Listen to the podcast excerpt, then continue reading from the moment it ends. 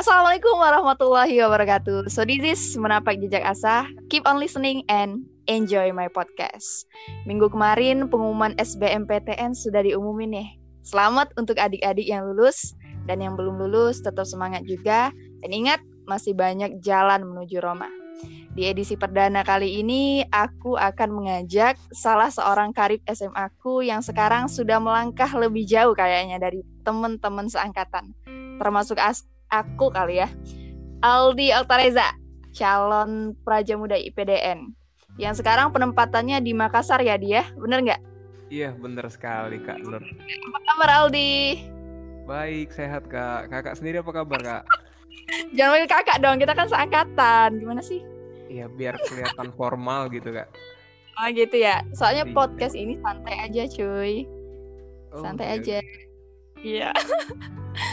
Sebenarnya panggil Aldi atau aku kamu aja?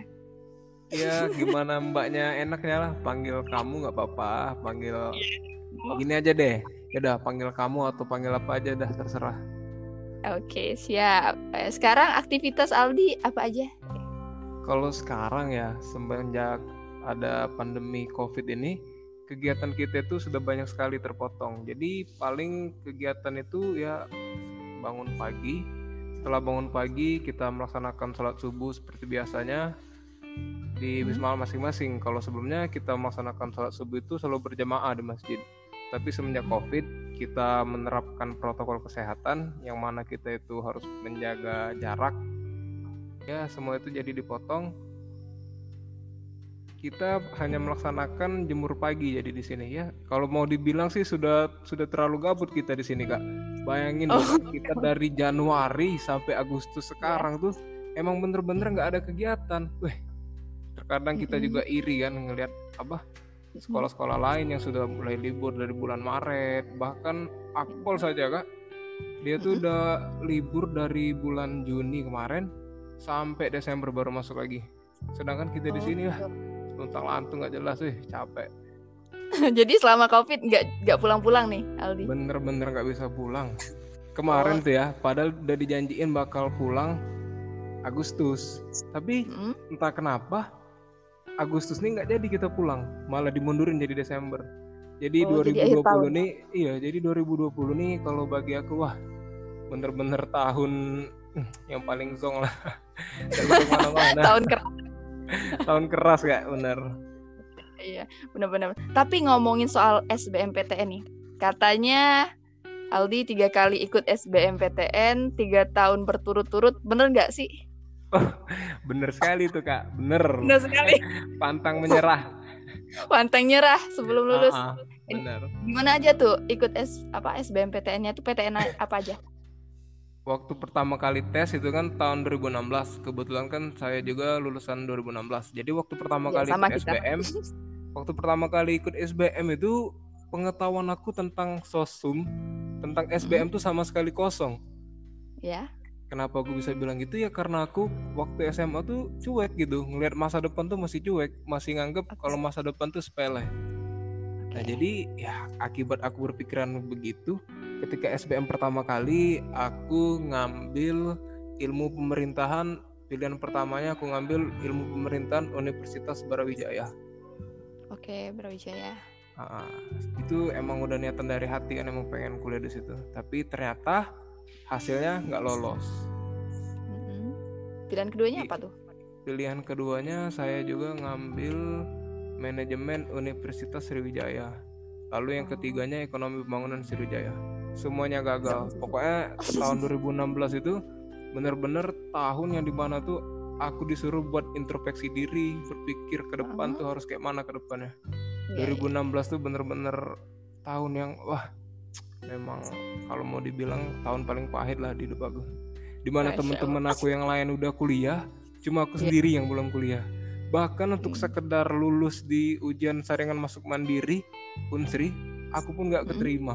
Jadi Iya, ya sempat gap year, gap year sih di tahun 2016. Gap year ya. Ah, Kenapa Lalu bisa milih gitu? Milih gap year. Kenapa milih gap milih year karena kalau mau dipaksain kuliah juga ngelihat kondisi kan emang belum serak kan emang Mhm. kayak mau ngelihat yang lebih lagi lah kalau sekedar kuliah sebenarnya aku juga udah keterima kemarin waktu 2016 keterima di Politeknik Sriwijaya tetapi jurusan yang saya inginkan itu tidak masuk. Masuknya di jurusan bahasa Inggris. Kalau Oh, saya gitu. terusin saya mikir wah kayaknya kurang passion aku kan di sini. Makanya nggak aku ambil. Lalu Iya, juga kemarin juga kalau perguruan tinggi negeri juga lolos sih sebenarnya di UIN tapi lolosnya di ilmu politik. Ya passion saya juga kurang di situ. Makanya niatan ngambil gap year ya supaya mau mencoba lagi lah yang lebih baik mengejar apa yang belum kesampaian. Iya. Terus tahun berikutnya itu ngambil apa nih? lalu tahun 2017 saya ah itu emang udah niatan kan? Emang dalam setahun tuh emang udah belajar. Jadi tahun 2017 saya Mhm. cobain lah ngambil PTN yang di luar Jawa. Pilihan pertamanya saya ngambil ilmu pemerintahan Universitas Pajajaran.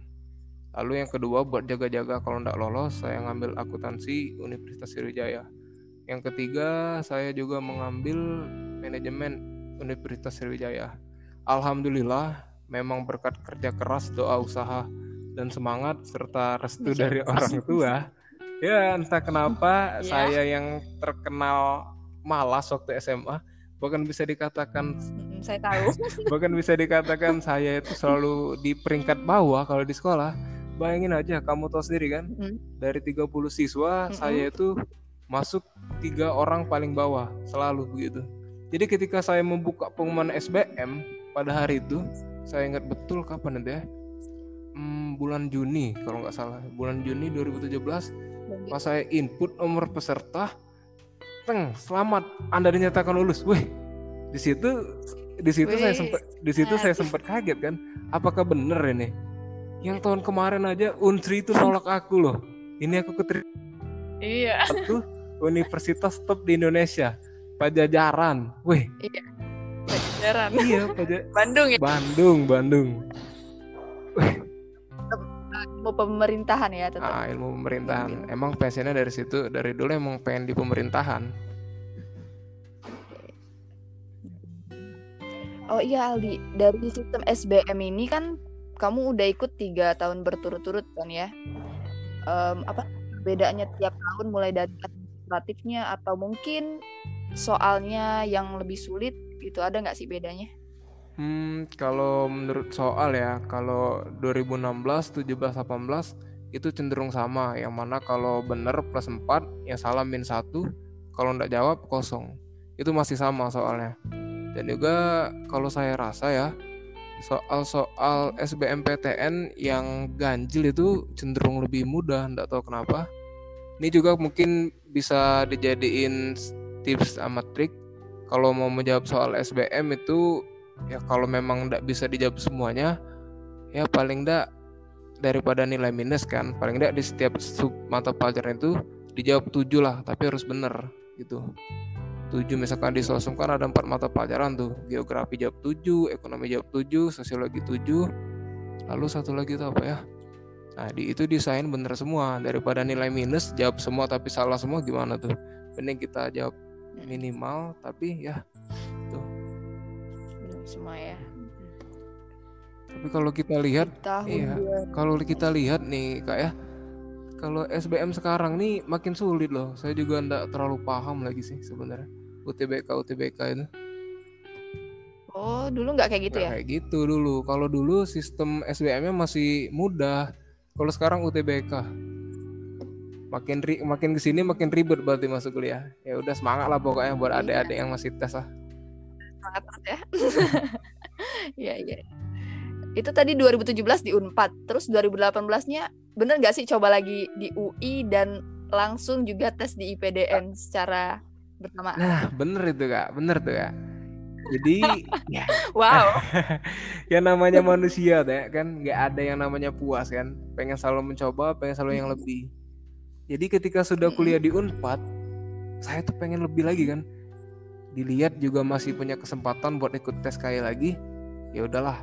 Iseng-iseng iseng-iseng daftar SB, SBMPTN lalu juga saya ikut kedinasan IPDN karena kan Unpad kan kemarin lokasinya di Jatinangor tuh Iya. alasan saya daftar IPDN ya karena ketika saya kuliah di Unpad ketika hari Sabtu atau Minggu saya tuh sering praja dan saya juga pengen dibayain sama negara dari ujung rambut sampai ujung kaki. Bisa Wah, ngurangin beban gitu. ya. orang tua lah. Tapi ketika saya pengen tes itu memang sudah saya siapkan.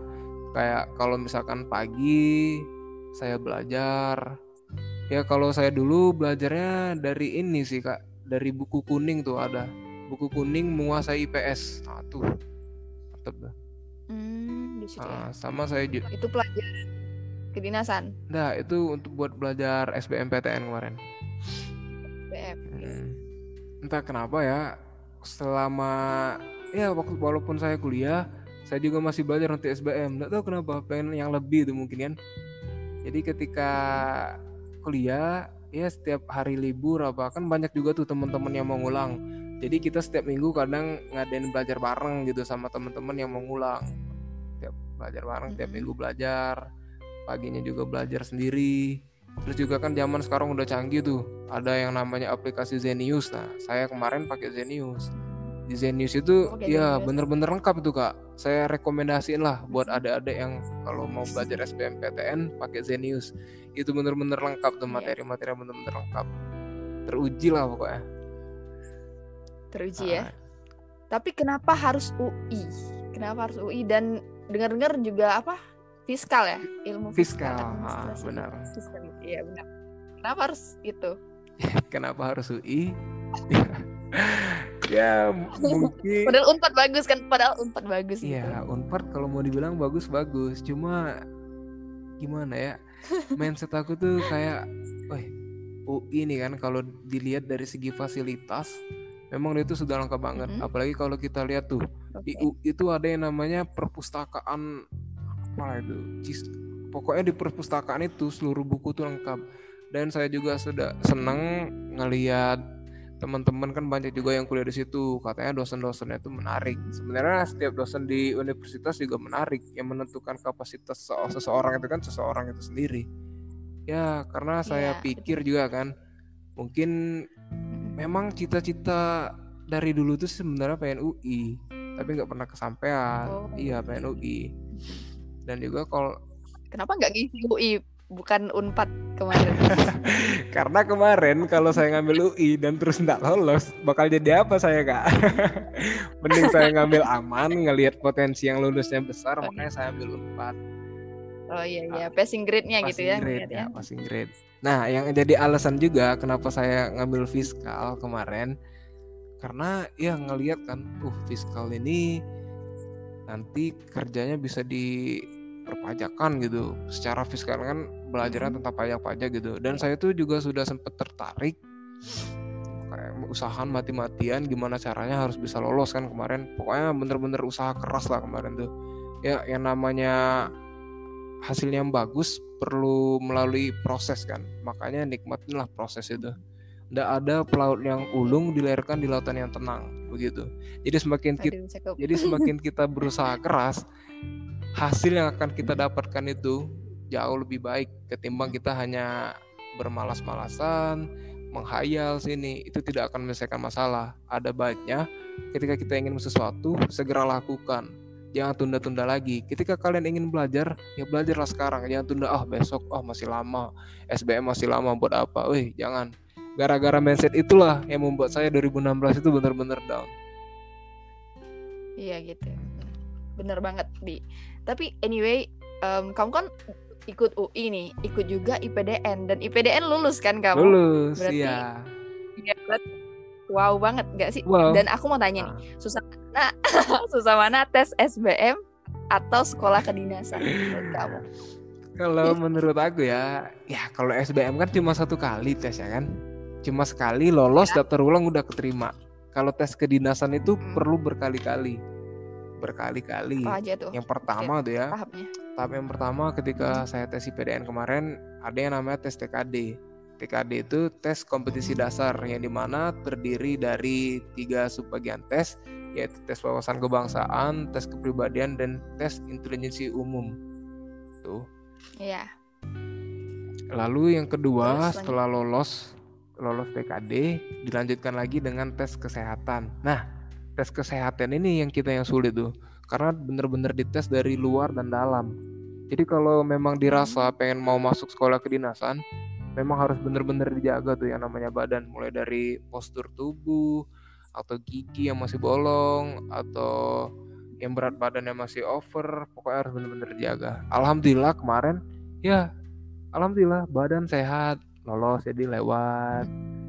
Nah, setelah Oh, eh, gitu. setelah setelah tes kesehatan, kita ada yang namanya tes psikotes, psikologi. Ya untuk nyari-nyari orang yang waras lah kan. Jadi orang waras gila-gila amat Iya, gitu ya. ny- ny- nyari-nyari yang waras. Jadi tes, tes psikotes ini aku juga kan bener-bener sempet kosong tuh kan. Kayak mana nih pikiran tes ini kayak mana arahnya, kayak mana cara jawabnya kan? Aku bingung. Kebetulan aku juga punya teman yang udah masuk IPDN duluan, jadi aku sempet tanya-tanya juga ke dia bagaimana cara jawab soal psikotes. Ya katanya kalau soal psikotes itu jawab bener-bener sesuai ini apa harus bener-bener sesuai diri kita jangan munafik jangan munafik jawabnya Iya.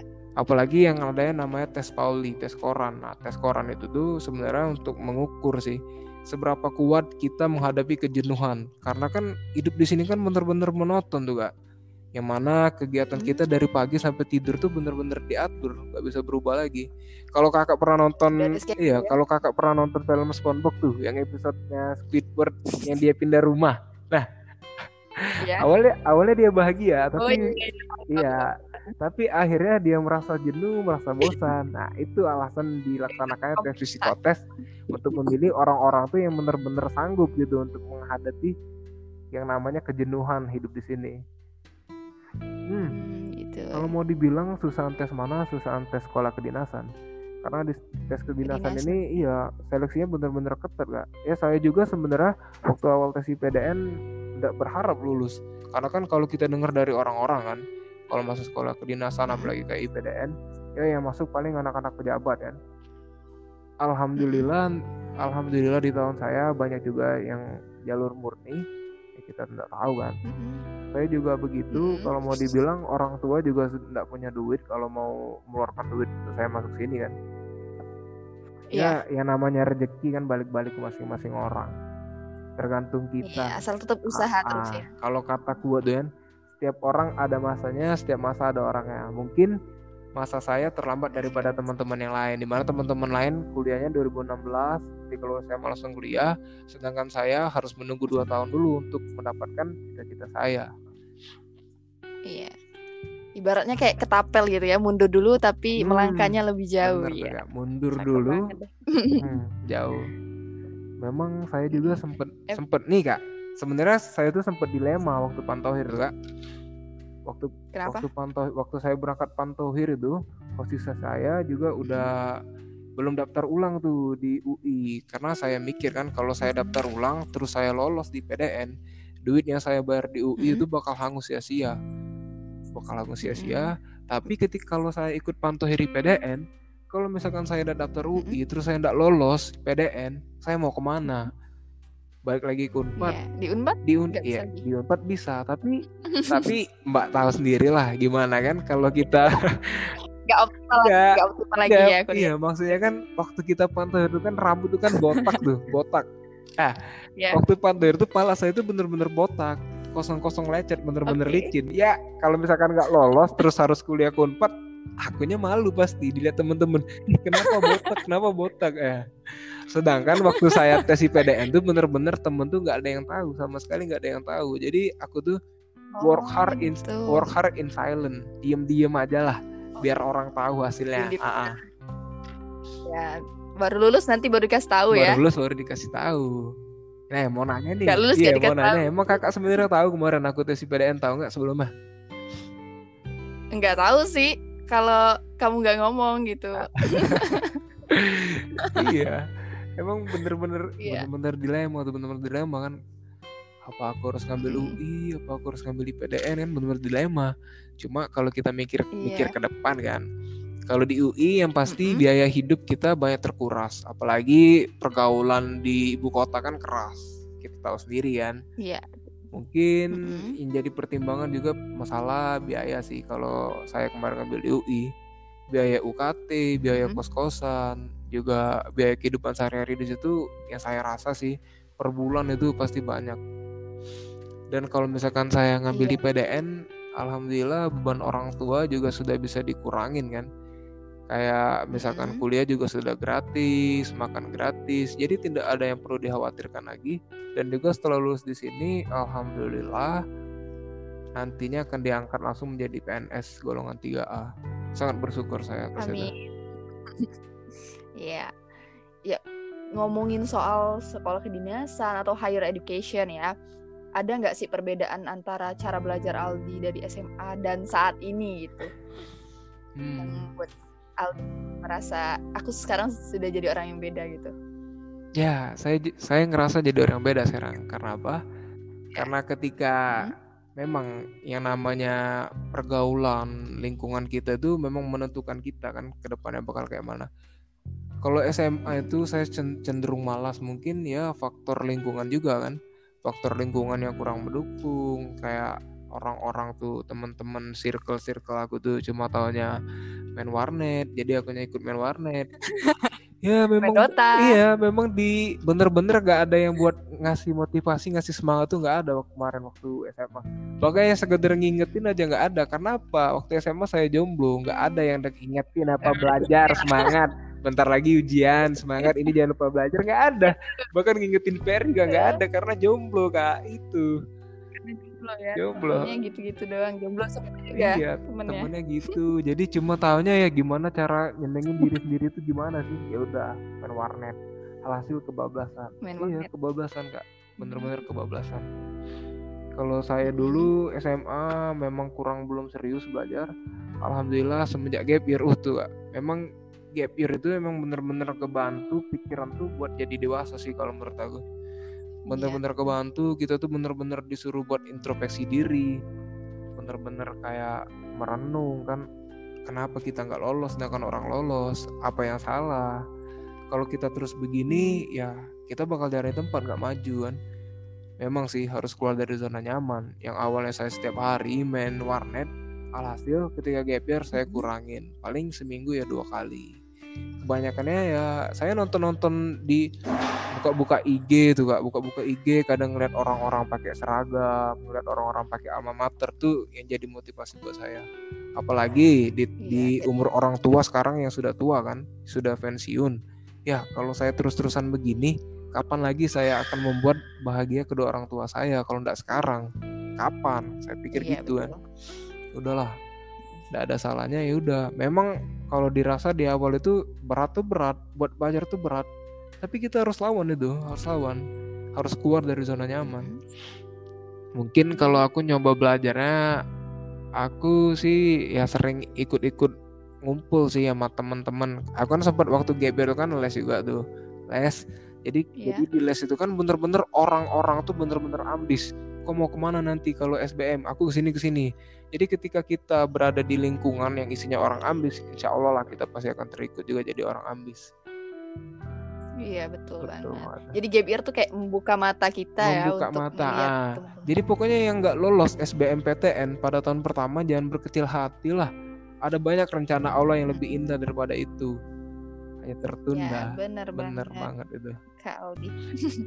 eh satu hal nih, sukses buat Aldi itu seperti apa sih? Di? sukses buat Sukses buat saya ketika kita itu bisa membantu orang lain membuat orang tua bahagia tertawa dan orang tua juga sudah merasa berhasil mendidik ya contohnya dengan saya sekarang walaupun belum sukses belum menjadi belum menjadi PNS seutuhnya tapi si setidaknya Iya. saya sudah mengurangi beban orang tua saya dengan sekolah dengan sekolah di kedinasan ini saya tidak perlu lagi meminta uang kepada orang tua saya paling meminta uang ya untuk duit jajan bulanan gitu sukses bagi saya ya begitu Mhm. walaupun kita belum bisa membantu orang tua secara finansial setidaknya kita bisa mengurangi beban finansial di keluarga kita gitu. Iya betul banget. Ngurangin aja tuh sudah alhamdulillah ya. Ngurangin aja itu udah alhamdulillah nih kak waktu kemarin Wah. waktu pengukuhan waktu ngeliat orang tua saya nangis itu wah saya ngerasa sukses itu nangis bahagia tuh Masya Allah. bener-bener ngerasa sukses karena orang tua saya tuh bener-bener bener. nggak nyangka masa iya seorang Aldi yang katanya dulu SMA-nya tuh males dulu juga hmm. sering dipanggil ke BK gara-gara gara-gara sering minggat pelajaran. Nah iya itu. Makanya orang tua saya tuh kayak bener-bener kaget terpukul kok bisa hmm. anak saya tiba-tiba punya pikiran serius buat masa depan? Dari mana? Iya. siapa dia ini? Siapa? katanya. Kok bisa mikir kayak gini? Gitu buku semuanya tinggal di laci ya dia buku semua, semua saya tinggalin di laci nggak ada yang saya bawa pulang. Bahkan dulu setiap sekolah bahkan dulu setiap sekolah setiap hari saya itu selalu izin pulang dengan teman saya selalu izin pulang. Sampai orang tua juga dipanggil terus kan ke sekolah. Makanya orang tua saya tuh benar-benar bangga kagum. Ternyata Albi juga kalau serius juga bisa jadi seperti orang-orang katanya begitu saya benar-benar bangga tuh Betul. Iya, aku juga bangga sebagai temenmu di. Karena gak nyangka gitu kan. Bahkan jejakmu itu jauh kan lebih dari teman-teman yang katanya tuh dulu pinter 10 besar di kelas gitu kan. Jauh. Dan kamu nih, buktiin. Bahkan nih Kak, waktu SBMPTN di iya? di zaman kita 2016 kan. Di situ kan masih kalau sekolah akreditasinya A itu yang bisa milih pada SNMPTN kan 75 persen. Yang sedangkan yang nggak bisa milih ya, 25 persen. Nih bahkan saya hmm. untuk masuk ke 75 persen itu saja nggak masuk kak. Berarti saya itu benar-benar yeah. golongan bawah. Waktu SMA itu benar-benar golongan yeah. bawah. Itu yang membuat saya tuh oh ternyata ndak ada orang yang bodoh. Ketika orang itu mau berusaha pokoknya cuek terhadap omongan orang ke kita itu kita cuekin aja udah. Yang penting kita yeah. usaha keras diem nggak perlu keluar-keluar ke orang. Biarkan orang tahu hasilnya nggak perlu tahu susahnya kita tunjukin orang itu. Mm -hmm. saya juga merasa kayak bangga lah bangga tuh bangga. Orang kan secara orang kan nganggep aku ini gimana dulu ya kan? Males. Gini gini. Mm -hmm. ketika saya berhasil nunjukin mereka bahwasanya pikiran mereka itu salah saya merasa bangga merasa sukses gitu sekedar masuk 75% iya, persen loh kak. Saya tidak masuk loh kak. Wih, yang bener-bener keterlaluan. Dan aku tahu itu. Iya.